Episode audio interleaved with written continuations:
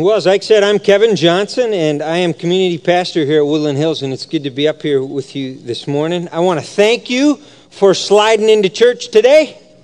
No one can say of you, you may be sliders, but you aren't backsliders. Braving the weather and, and coming out, I really appreciate it. It's good to have you with us today.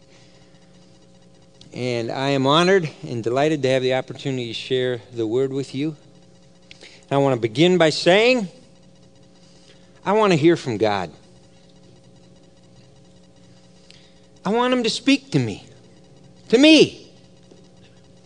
Now, it doesn't have to be handwriting on the wall, although there have been a few times in my life where I've asked for that in earnestness. It certainly doesn't have to be a burning bush. That would freak me out a little bit. But I want him to speak to me. I need him to speak to me, and so do you.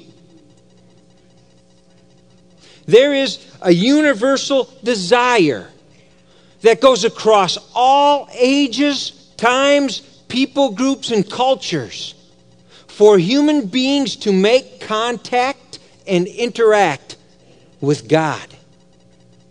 You ever wonder why? One culture sets up a number of rituals where they do perhaps sacrifices in, in hopes of making contact. And, and another waits for the heavens to give some sign that contact can be made.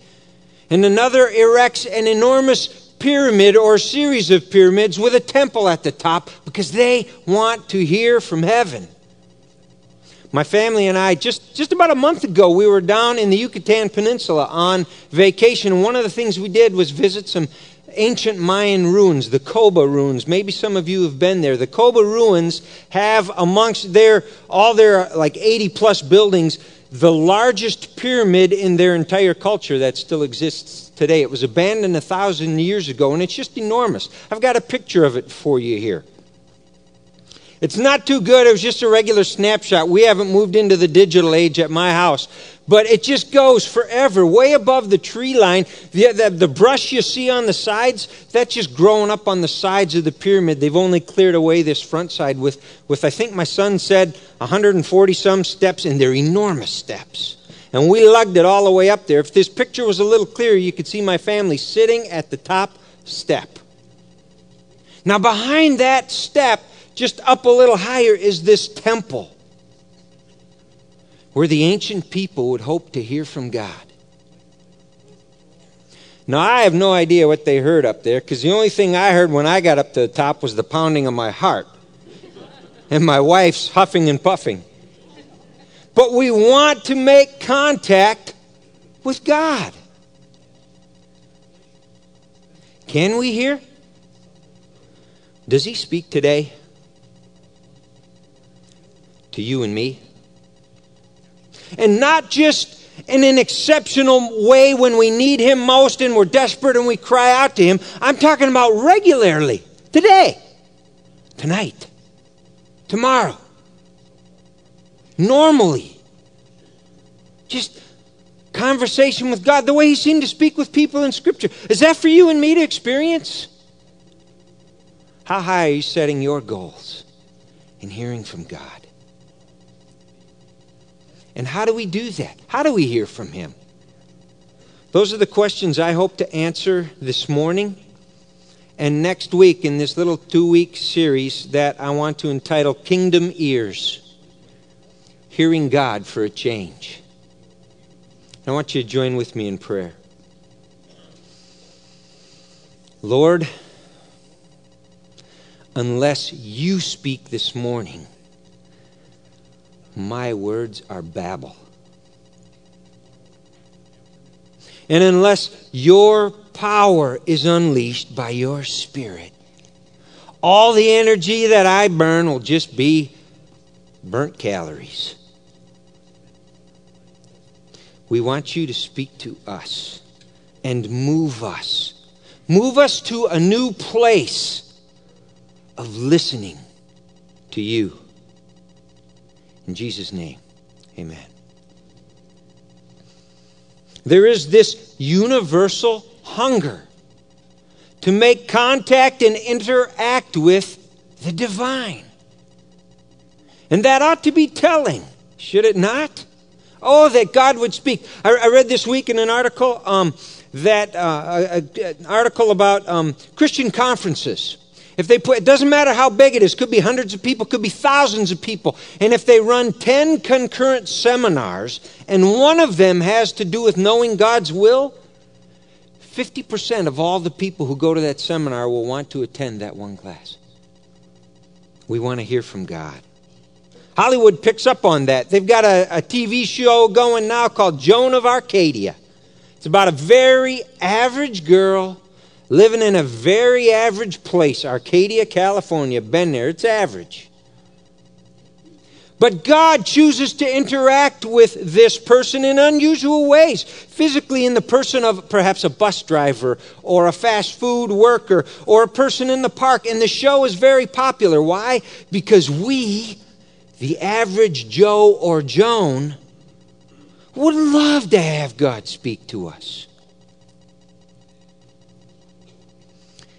It is a universal longing, and at some level, we all relate to that. Have you ever noticed that there are certain times when we really want to hear from God? There are other times it doesn't matter as much. It's like, you can get my attention if you want, Lord. Other time, you know, but but there are times when when we really bring it and we say, "Come on, Lord, we got to hear from you here."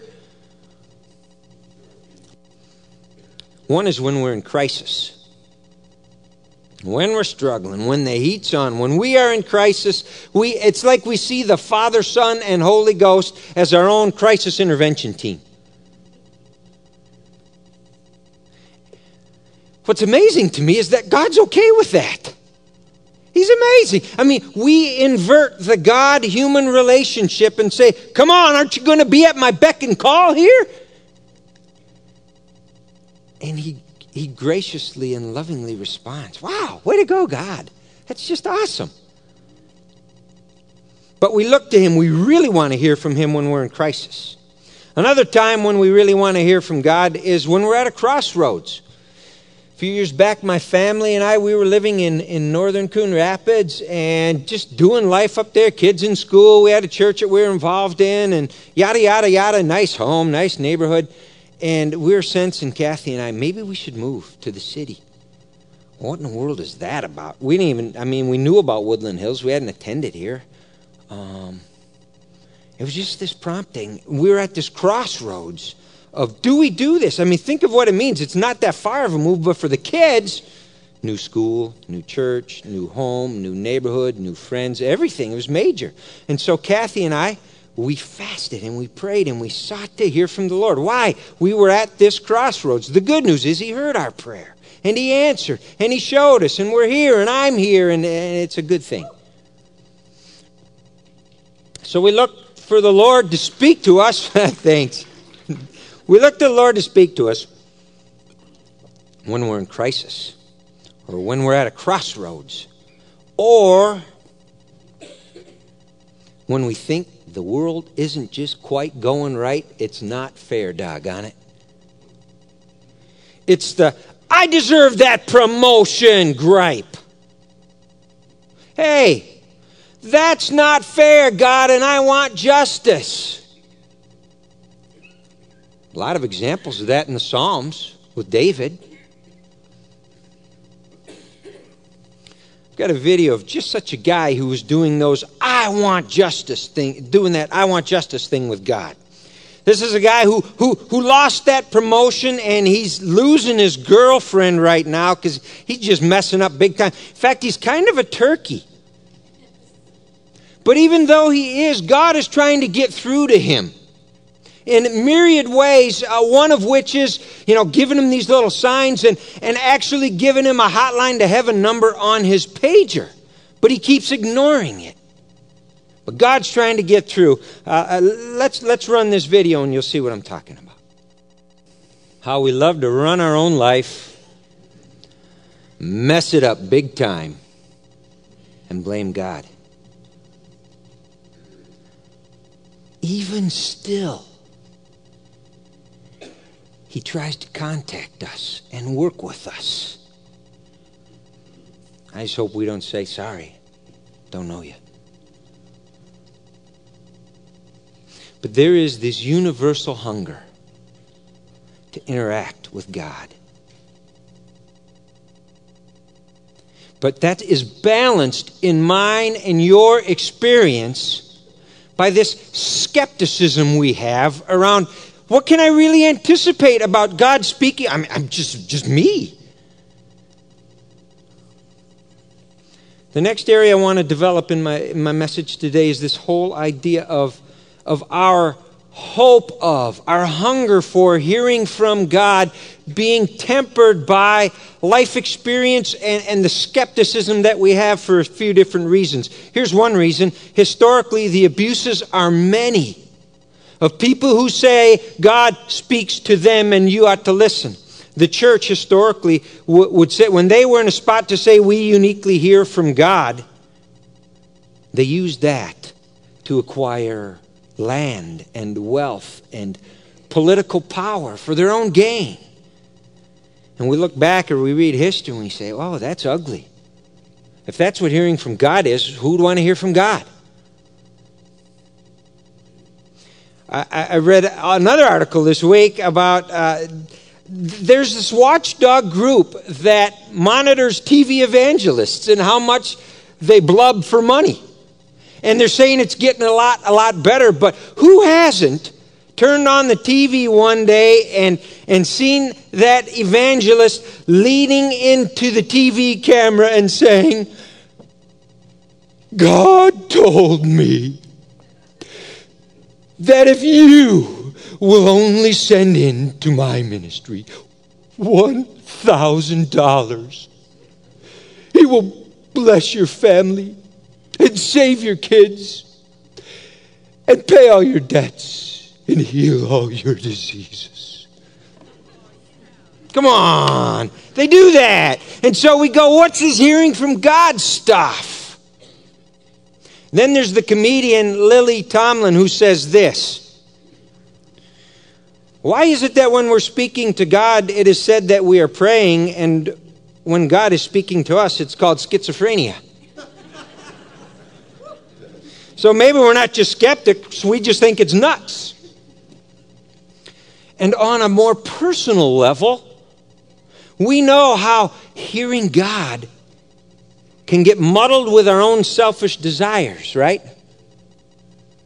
I get a kick out of people who who who never speak of hearing from God, all of a sudden get real dialed in because they've fallen in love.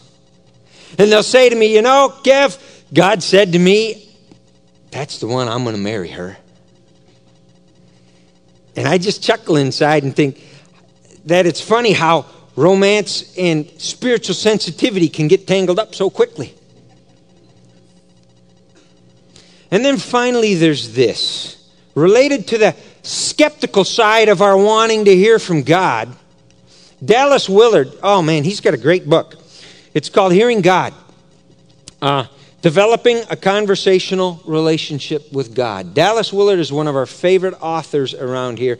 And in this book, he makes as strong a case as can be made that, you know what, we ought to have a conversational relationship with God. But anyway, in the front of his book, he writes about his grandmother, who was a godly woman, just one of those sweet, saintly grannies who loved the Lord and had been faithful to him all her life. And one day they were sitting around the Sunday dinner table, several of them from the Willard family.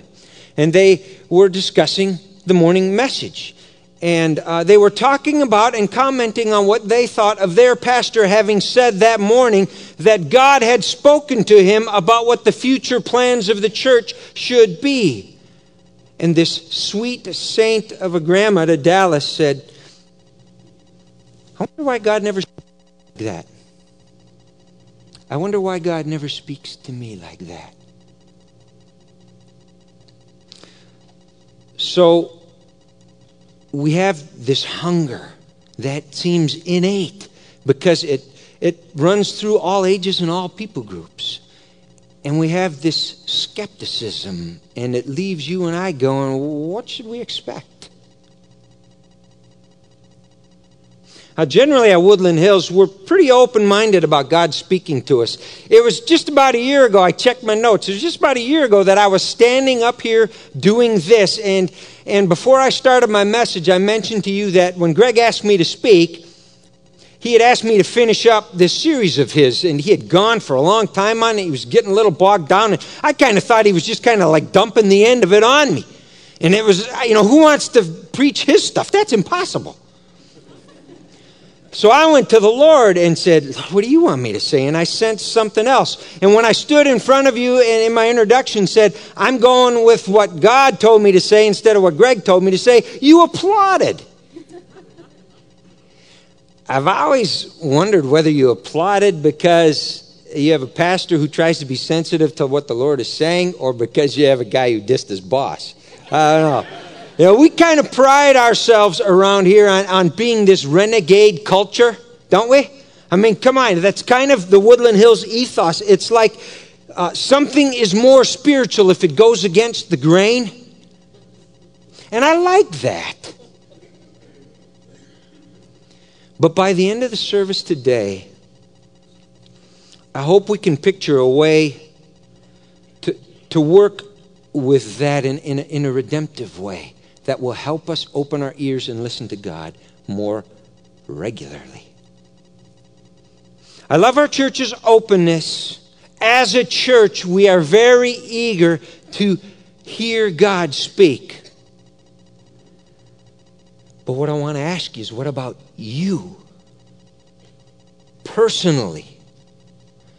Not exceptionally when you cry out to him when the heat's on. That's a good thing. Keep doing that. He delights when you do that. I even think that if it weren't for the movie, God loves those kind of prayers that this Bruce Nolan guy was doing in the movie.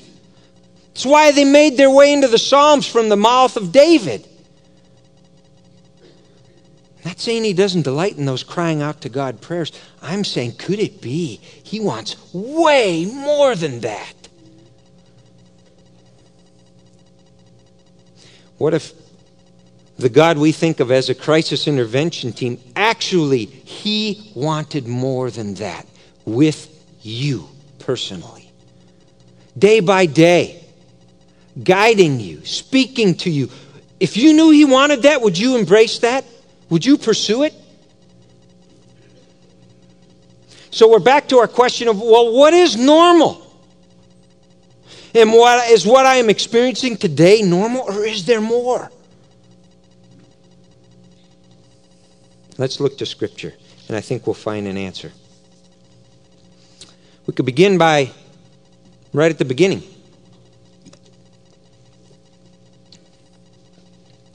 When God created Adam, he started speaking with him. When Eve came along, he spoke with both of them. It's almost hard to figure out in, in those early Scriptures. If, if their their level of conversation was so close, it's almost like God's walking together, almost hand in hand with Adam and Eve in the garden. I mean, it, it, it's that hard to delineate what's going on because such was the level of intimacy of their relationship. And if Adam and Eve turning from God created some distance there and, and, and plugged their ears a little bit metaphorically, um, shouldn't our giving our lives to Christ and the work of our Lord on the cross reverse that? But even still, after they turn from God, after the fall, they go their own way, do their own thing. God still talks with them regularly. In fact, when Adam and Eve's son Cain commits the first murder recorded in Scripture, he kills his brother. God doesn't give him the silent treatment. He shows up and he says, hey, what's going on here? We could speak of Noah or Abraham or Moses or Joshua or Samuel. I love the story of Samuel, just a little boy. He had been dedicated to the Lord by his mother, and he was at the at, at the home of Eli the priest, learning how to do the, the priestly thing, and he was laying on his cot, and God said, hey, Samuel. And once Samuel figures out it's God speaking, he gives the greatest response. Here I am. Just here I am. We could speak of Deborah or David. We could go on and on. But the, the big question is, what's normative? and what's exceptional. Some might say, did this make its way into Scripture because they were exceptional? They were the only people God was going to speak to, and that's why they're in the Bible? Or did they make their way into Scripture? Just, well, duh, God speaks to us. Which is it?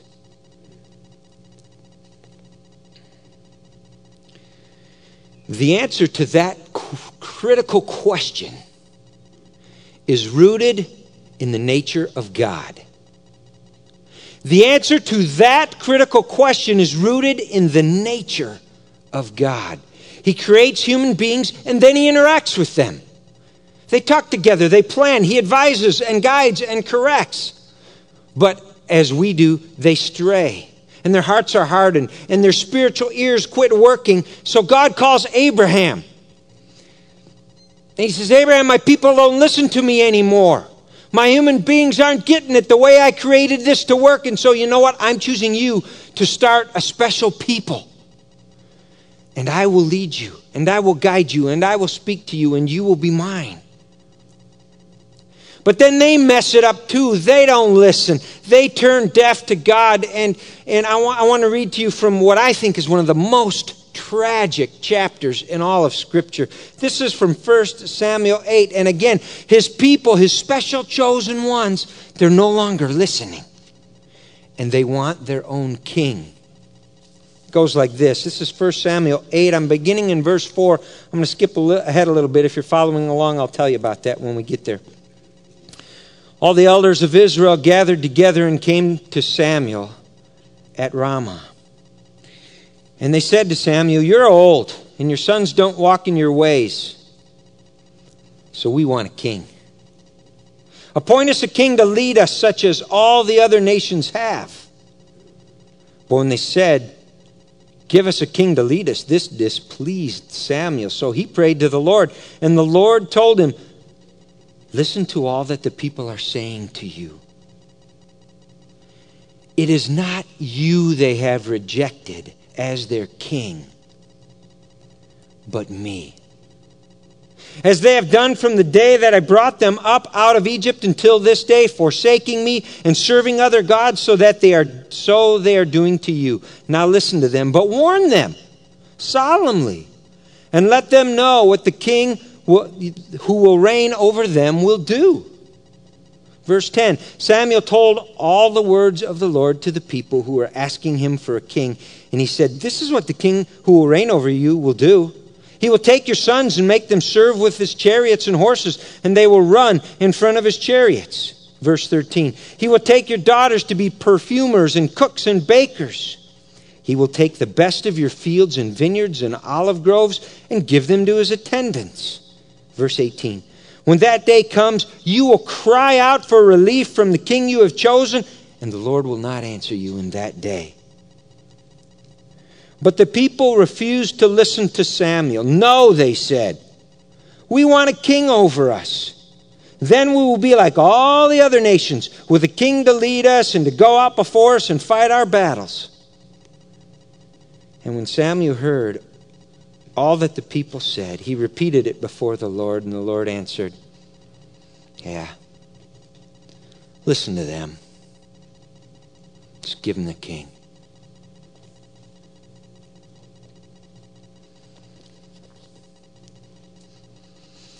The heart of God is to lead his people.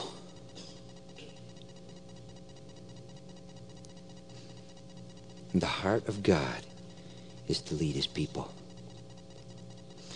I pick up the story that I just read for you in, in the minor prophet book of Hosea. I'm just going to read this for you. It's not on the screen, so just listen. The heart of God. When Israel was a child, I loved him. And out of Egypt I called my son. But the more I called Israel, the further they went from me. They sacrificed to the Baals and they burned incense to images. It was I who taught Ephraim to walk, taking them by the arms, but they did not realize it was I who healed them. I led them with cords of human kindness, with ties of love. I lifted the yoke from their neck and bent down to feed them.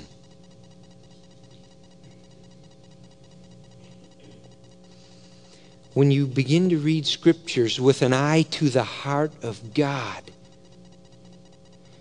we begin to get an answer to the question of how much he wants to interact with you and I on a regular basis. The story that I'm weaving through these Old Testament texts is foretold in terms of its conclusion in Zechariah nine, verse nine, where, where the prophet says, "Rejoice greatly, O daughter of Zion. Shout, daughter of Jerusalem. See, your king comes to you, righteous and having salvation, gentle and riding on a donkey, on a colt, the foal of the donkey." And now we know that's a prophetic word about Jesus entering Jerusalem. On Palm, what we celebrate on Palm Sunday, his triumphal entry. The Lord finally gives them what they wanted. He wanted to be their king. He wanted to be the one that would lead them, who would provide for them, who would protect them. And they said, nope. We want a real person that we can see and can climb up on a big charger and ride us into battle. God said, but I've, I've tenderly loved you and cared for you and taught you to walk and to speak and do everything that you can do. And they said, nope, we want our own king. And then finally in this verse that I just read, it foretells of God saying, okay, I got it. I'm coming in the person of Jesus. And once again, you will have the king you originally longed for. Such is the heart of God. God wants to be your king, your savior, your bridegroom, your Lord. His heart is for relationship. That's why he brought you into this world. I want to share one more verse with you to emphasize this point. It's, it's out of Revelation. It's a very familiar text. You know this, but you may not know who it was written to. It's like this. Here I am. It's Revelation three twenty. Jesus says, here I am. I stand at the door and knock, and if anyone hears my voice and opens the door, I will go in and eat with him and he with me. You know what's amazing about this verse? It's addressed to you. It's addressed to me. It's addressed originally to the church at Laodicea. In other words, the people who are already in and celebrating life in the kingdom of God. Now, I know some evangelistic ministries put this verse into their little handout tracts to talk people into giving their life to Christ, but Jesus is speaking this verse to those who have already done that. And I say that's profound.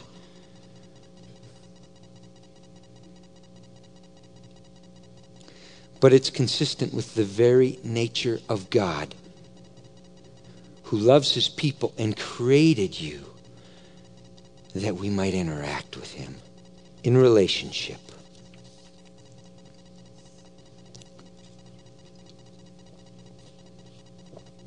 I try to think of my marriage to Kathy if she never spoke to me. Or if she only spoke to me exceptionally, like when it got really bad, then she might say something to me.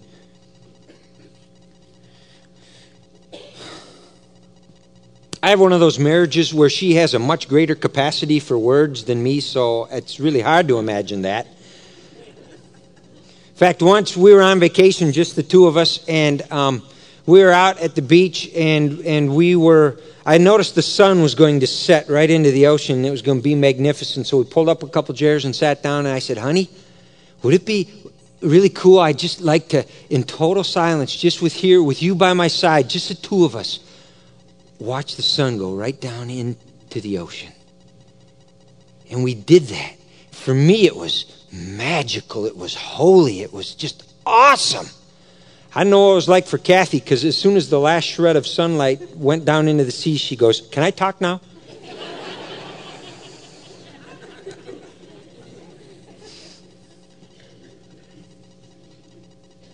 It would be terrible to, to suggest that Kathy and I could have any sort of vibrant relationship if she never spoke to me. I grew up in a family where the silent treatment was a preferred unhealthy punishment. My father could actually go for days turning into weeks without speaking to anyone in his house. It was his way of saying, I am not in relationship with you right now. Well, duh. Why would you consider God wanting to have a personal relationship with you if you never dialed into the fact that that means communicating regularly, both ways? It's ironic that we have this buzzword or buzz phrase around our personal relationship with God. We in the church. It kind of bugs me because we, we've actually kind of just neutralized that phrase. It's like it's become a club password for who's in and who's out.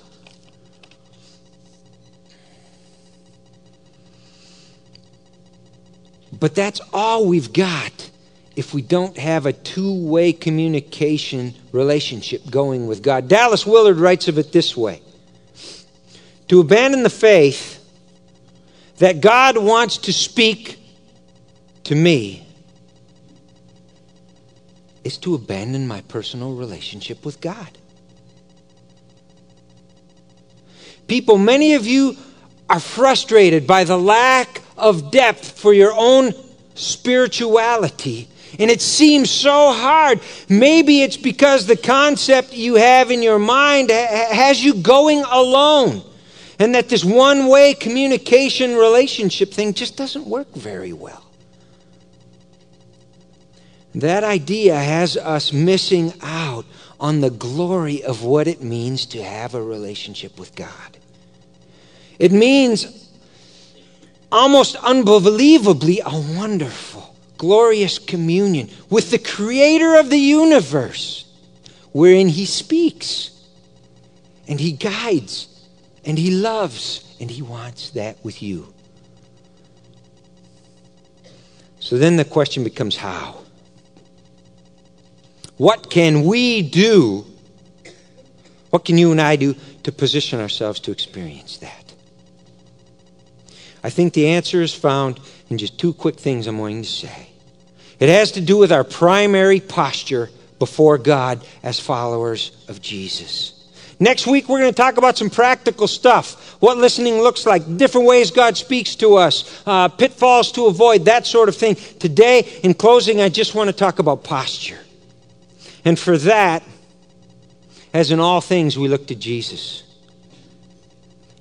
He's a bit of a renegade, like we like to think of ourselves.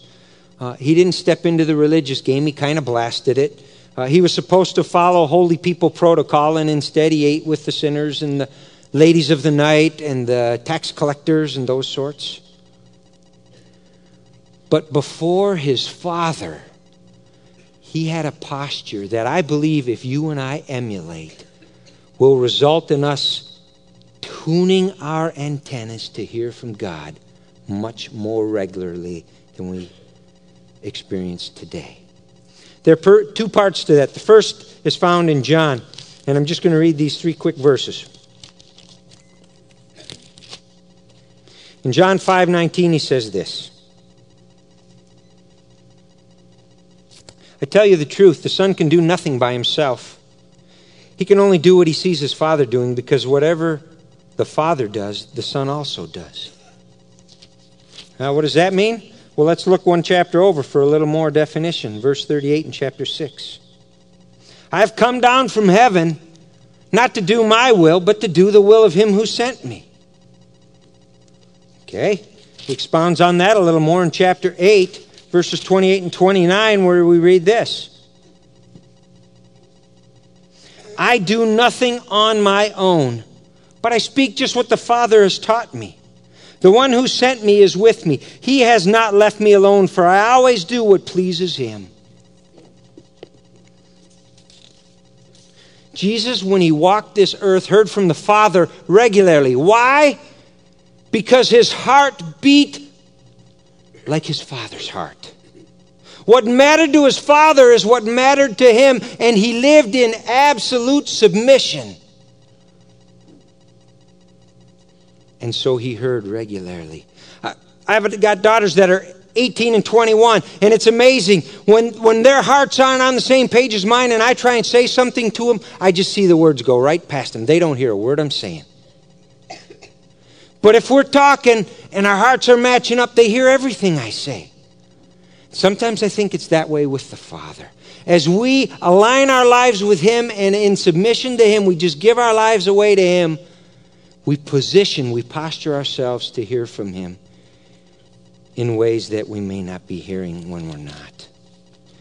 And then there's this, the second piece to Jesus' posture. The mother of Zebedee's sons came to Jesus with her sons and said, "Hey, set these boys up real good, will you? When you finally come into your kingdom and are sitting on your throne, I want one of my sons on this side and my, your, my other son on this side." Oh, the disciples, they got ticked off for them being so ambitious about that. But then Jesus settled it all down by saying, "Hey, whoever wants to be like me is going to have to give their life away. For the Son of Man did not come to be served, but to serve." See, it's when we follow our captain, Jesus, that we, the band of brothers, the sisters who are renegades, this church can hear from God in ways that maybe we aren't today. And I encourage you to embrace the posture of Jesus, who before His Father was submitted with a servant's heart. When we align our spirit with the heart of God, when what matters to Him is what matters to you and I, when we're ready to follow and give our lives away, then we will hear. Will you stand with me in closing prayer?